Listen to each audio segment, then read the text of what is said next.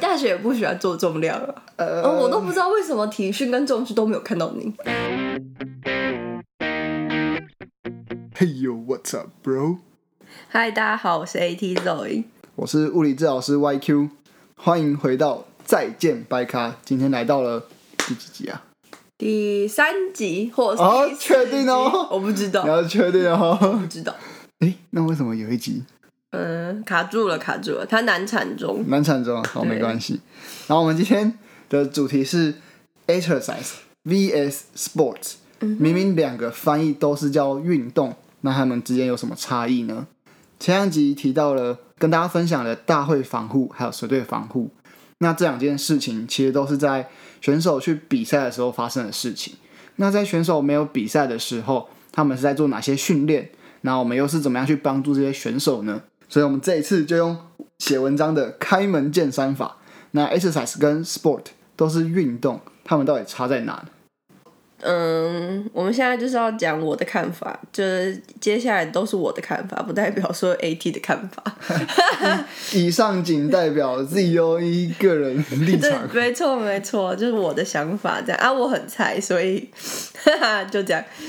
呃，对我来说，我觉得 sport 跟 exercise，嗯，我会定义为他们两个的追求目标不一样。像 sport，它可能追求的就是一种比赛类型，比较像是竞技的运动这样，就可能是篮球比赛啊、排球比赛啊。那 exercise 对我来说就会比较像是一种休闲的运动，比如说日常生活之中会出现的一些运动或是活动或是兴趣等等的。嗯，可能 sport 追求就会是成绩，嗯，那 exercise 追求可能就是维持身体健康，没有什么计划性的。那 sport 的话，可能就是我是。需要去增进我的运动表现，去增进我的成绩，让自己变得更强更好的话，就是对我来说，这个是 sport 这样。就像可能你平常去慢跑，你只是跑快乐，那可能就是 exercise。嗯，但如果当你今天有目标，它是你要去参加一场路跑，嗯，所以你开始有目的的要去竞争、要去比赛的时候，它可能就会变成一种 sport。而且不只是那时候哦，我原本就有跑步，然后可能哎、某一天有比赛，那我就是照我自己的嗯嗯嗯，不太可能。对，然后就直接去比赛。嗯，所以通常 sports 里面就会有训练，然后对你会去规划你进程，对，然后直到你比赛那一天或是一个比赛的呃赛季这样子。嗯嗯嗯嗯它会有训练的这个概念在里面。如果以物理治疗师的角度，那我们平常比较多是在训练病人，我们会给他一些所谓的治疗性运动 （therapeutic exercise）。它虽然听起来像是在做运动，因为用到 exercise 这个词，但我觉得它其实也会有，它也算是训练的一种。虽然它不是 sports，但它也有训练的元素在里面。只是他现在的阶段不一样。呃，一般人要去比赛，或者说选手要去比赛的那个 sport，还有然后的训练是从一般正常人的等级，然后到比赛的那个等级。嗯，但病人的话是，他从一般人受伤到一个比较低的状态，嗯，然后我们透过训练把他从比较低的状态训练回他一般日常生活的能力，所以他一样会是有一个有计划性的，然后有进展到更高层级。只是它的目标是我们一般人的原本的水平而已，嗯。所以就是我们也会有带运动，这是普通一般的物理治疗师比较多。但然后通常诊所很少啊，就大家去复健都是电疗、 热敷、超音波。呃，如果以目前的健保制度下面，就是你去看一次医生，然后然后可以做六次治疗，一次五十块盖一一格章的那一种，嗯，所谓健保的物理治疗的话，大部分比较多会是就是仪器治疗为主，就是电疗、热敷、拉腰，嗯，然后运动的话，呃，这要看医生有没有开，医生有没有开运动治疗。然后通常如果是人，对对对所以是医生开运动治疗。对哦，是，但有时候他们会没有开。嗯然后如果是在诊所里面的话，比较不会开。嗯那第一个没有开，就绝对不会跟他讲，因为没有这一项，没有这一个治疗项目。嗯，第二个是我不确定到底有没有开，但是 PT 根本物理治疗师根本就没有时间去教运动，嗯或者是整个简单的运动，嗯所以如果想要有更完整的物理治的运动治疗的话，其实是会去需要到自费的物理治疗，就不会是用健保的方式，物理治疗所。对，可以到物理治疗所之后自费物理治疗，它可以得到更完整的。像是在诊所里面的话，几乎都是以仪器为主，嗯那它可以是舒缓症状，嗯，但如果你要根治，你要能完全恢复的话，其实还是要加入一定的运动治疗。这个观念也是蛮希望可以带给就是大家的，就是不要再只有做仪器治疗，然后说仪器治疗没效。的对，确，你如果只做仪器治疗的话，它的效果是非常有限的。因为它还是被动治疗。对，嗯，它其实不是就物理治疗美效，是后面还有另外的东西，但对它可能是需要透过不同的管道去物理治疗所才能可以得到这一项的嗯治疗。讲完 exercise 跟 sport 的差别，那我们来聊一下，如果这一件事情放在健身房里面，嗯哼，那他们会有什么差异吗？嗯，就是健身它算不算是一个训练？ exercise 还是对 training 的感觉。对对对，就是健身，它是一个 exercise、还是 sport？嗯，好，呃，我自己对于健身这件事，对我来说，它比较像是一种帮助选手增进运动表现的一种方法。比如说，它就是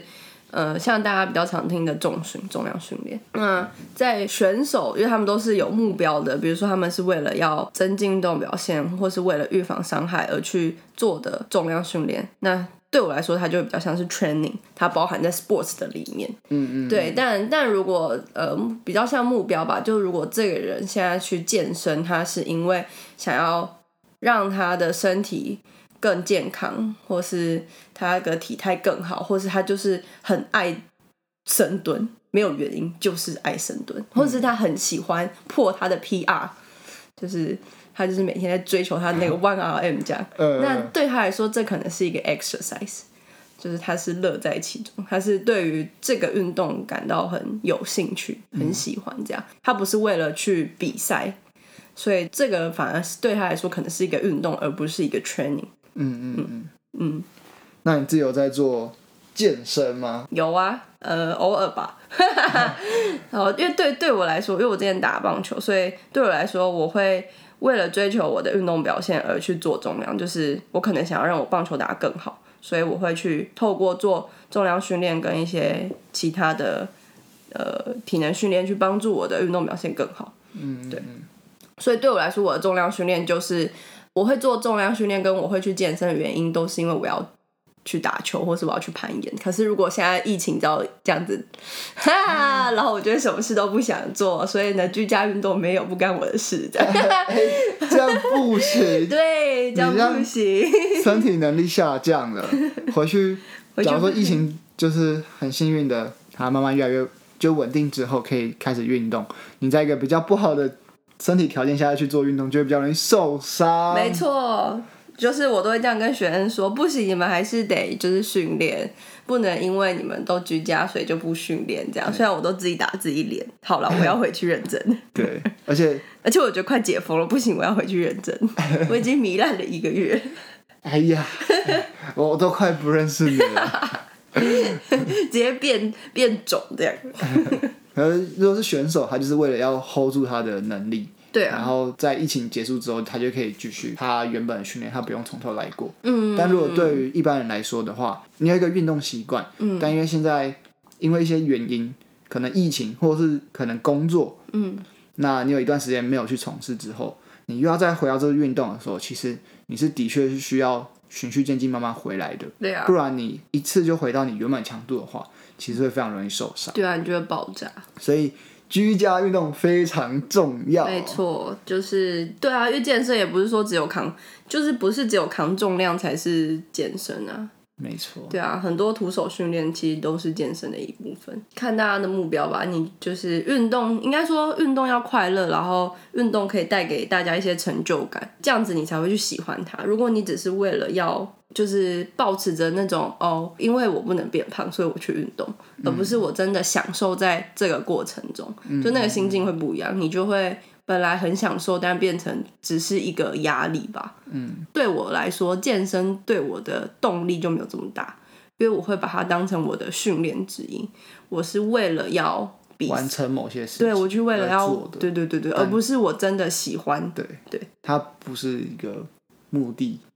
对它只是一个过程。过程，嗯对。嗯嗯嗯，但它现在在自打嘴巴了。对啊，好，我要 回去了，我明天就会开始做重好，我量。们下个礼拜同一时间，我们来看一下他有没有做运动。好，我下礼拜再跟大家报告。所以说，就稍微统整一下，健身其实它到底是不是一个训练，就是其实是差在于他的心态。你如果每天上健身房，你为了开心，你做的很快乐，你没有要去比一个比赛，或者是你的目标是要做到哪个重量，然后去做一个一个训练的安排的话，它就会比较像是 exercise，它就去做运动。但你如果把它变成我有一个目标说，哦，我要举到什么重量，然后可能在什么时候完成，然后并且我在这个段时间我要怎么样去进行，然后去把我的这个能力提升的话，它就会比较像是 sports，就像是健身里面后来就有比赛嘛，就是建立健力的部分。还有健体跟健美，健身就会变成就会有点像是健力、健体、健美的 training。对，就是它就是它的专项，然后对健身就会是它的呃专项训练。对对对但其实对很多其他运动来说，健身或是做重训只是一个加强基础体能的事情而已。对对对，那我们未来会有一集和大家聊聊选手完整的训练菜单，就从基础体这么能嗨吗？ 还是要介绍一下吧。把我选手那个菜单拿出来。 不是细项啊，就是一些大概 Guideline 的大概念，嗯，让好。大嗯家有点观念，嗯嗯，就知道说哦，一个选手的养成，他其实不是只有不一是直做专项而已，对他其实背后还有很多事情，但专项非常非常重要。嗯那后面是用哪些的训练去支撑他的专项？嗯嗯嗯我觉得可以让大家也帮大家解密一下。可以可以，今天就先轻松一点，我们就先来聊哦，那选手做的重训是有哪些 吗？选手哦，嗯，选手通常做重训会根据那个运动项目他的需求，然后再加上比赛的内容。就比如说这个选手是看他是爆发型的，还是肌耐力型的，还是抖混合型。比如说短跑选手的重训跟长跑选手的重训一定不太一样，因为短跑是冲刺爆发嘛，嗯，但长跑是肌耐力，所以他们的练法就会不一样。然后如果像是球类运动那种就是混合型，就他有时候他有需要，他又需要肌耐又需要爆发，嗯，对，所以不同的运动项目也会根据他不同的需求，然后去定他的重量训练的一些课表跟菜单。然后远程上他们做重量跟他们做重量一定是有规划的，就一定有计划，一定不会是我今天想练什么我就练什么，我今天想练蹲我就蹲，我明天想硬举我就硬举，一定不是这样，对， 那呃骰骰子决定。对，现在子决定，这样今天六好硬举，啊，帮你射 飞镖，在那个还要重还要转转 盘，对对先转，然 后重训室门口都要放一片，然后就射。我说哦，今天来蹲一下。啊，没射到，好，今天休息，对对对，那应该没有人会射到吧？这这把怎么那么小？看不到，看不到这样。好，没有啊，就是就是看这比赛的前期准备时间有多久这样，然后透过那个准备时间会分，可能一开始我要练什么，中间我要练什么，最后我要练什嗯么，对 然把后怎么它？切一个分对对对歧，对对对它。会有个周期性的概念在里面。对啊，对啊，对啊，然后它就会慢慢的长，慢慢的长，然后所以这个选手一定是从基础肌力开始堆，这样一直往慢慢慢慢往上堆，然后堆到最后，他要转成他真的可以在表现上面可以对他有帮助，所以最后还会再转成他能应用在他的运动项目上面，这样。嗯对，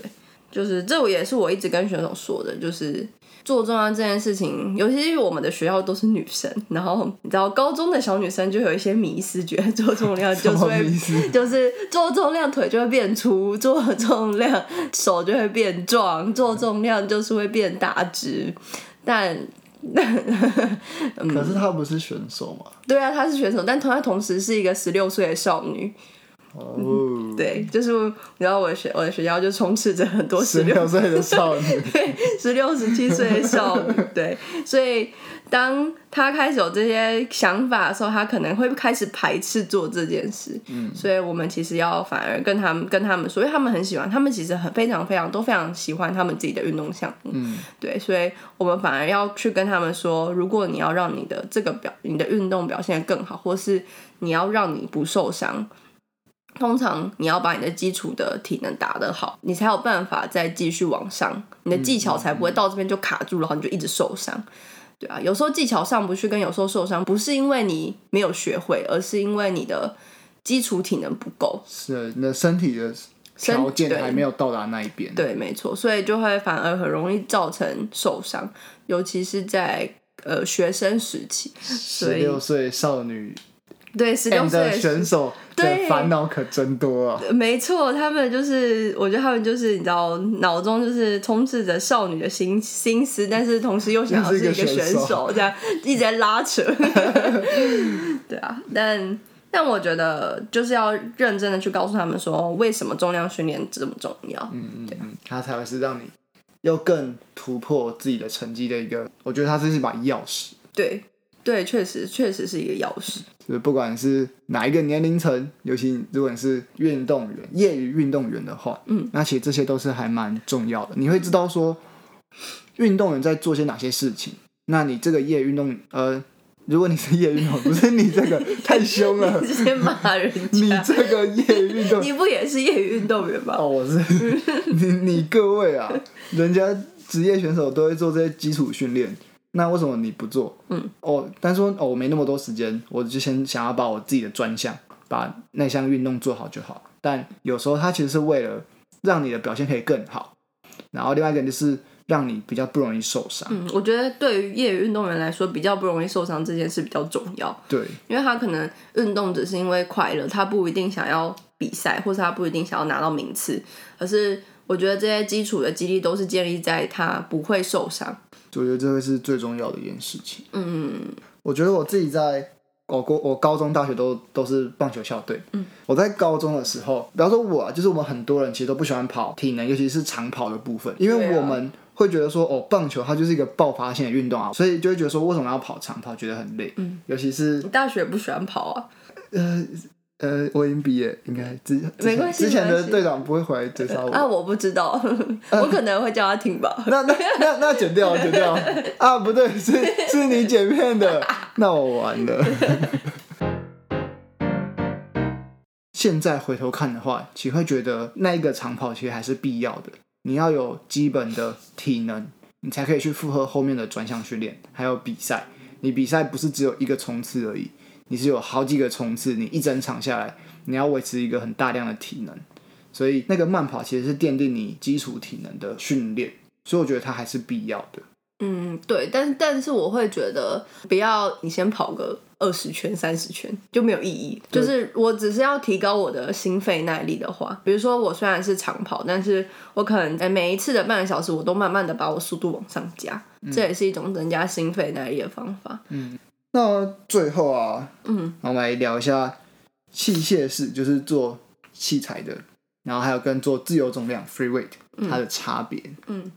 机械式通常就是比较偏向单关节的运动，单一肌群的训练。自由重量，因为比如说你杠铃只要扛在身上，它就你需要先全身都需要处理。对啊，因为你要先去稳定它，你要稳定它这件事的时候，你就需要核心了，所以你要核心躯干稳定，再加上多关节的运动，它比较贴近你的日常生活做日常生活的动作。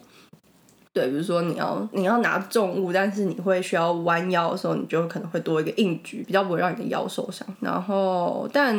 机械机械式机械性的训练，因为它因为它为了要训练到那一个肌肉，所以它反而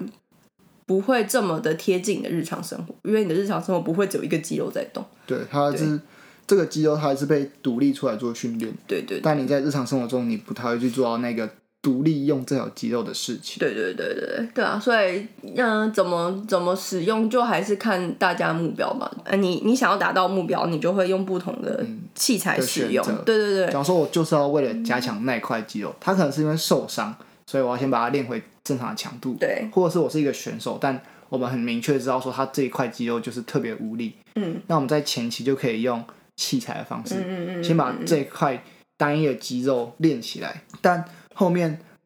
我们要让它可以更符合它的功能性的时候，我们就会去运用更多自由重量，也就是所谓更功能性的动作，嗯哼，那去串联你不止那一条肌肉。我们还有核心，然后还有下肢的运用，对，就假是如基本上是全身性运动。对，嗯，假如说你想你把二头肌练得跟鸵鸟蛋一样大颗，但是你是用 但你是用器材，嗯，所以你很习惯就是单一关节的二头二头弯举的训练，嗯嗯，但不代表你就可以从地板上好好的把一颗大颗恐龙蛋举起来 我差点以为你要说鸵鸟蛋，没有， 哪里？他怎么会去路上找到恐龙 蛋？Hello，比呃喻嘛，他可以说是，你可以说石头啊，为什么要吃恐龙蛋？然后他他就用二头肌把恐龙蛋掐爆，好恶哦、 然后就有一只恐龙长出来，这 就是恐龙好恶诞心生了。 ！Oh my god，可能我比喻的有点烂 啊，但蛮烂的啦。但但相对自由重量来说，它比较安全。嗯，因为那你如要果管的事情就比较少，你可以专注在一件事情上对面。对对对对，然后再加上对啊，所以通常如果你自己训练，或是你没有教练顾的话，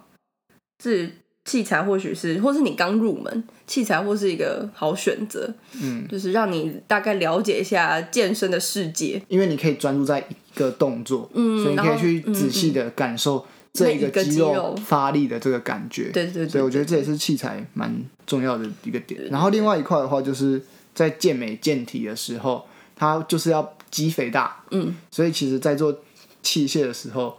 就也还蛮适合，就是在肌肥大这件事情嗯上。嗯嗯嗯，对对对对对，那如果以物理治疗师的观点的话，当然就是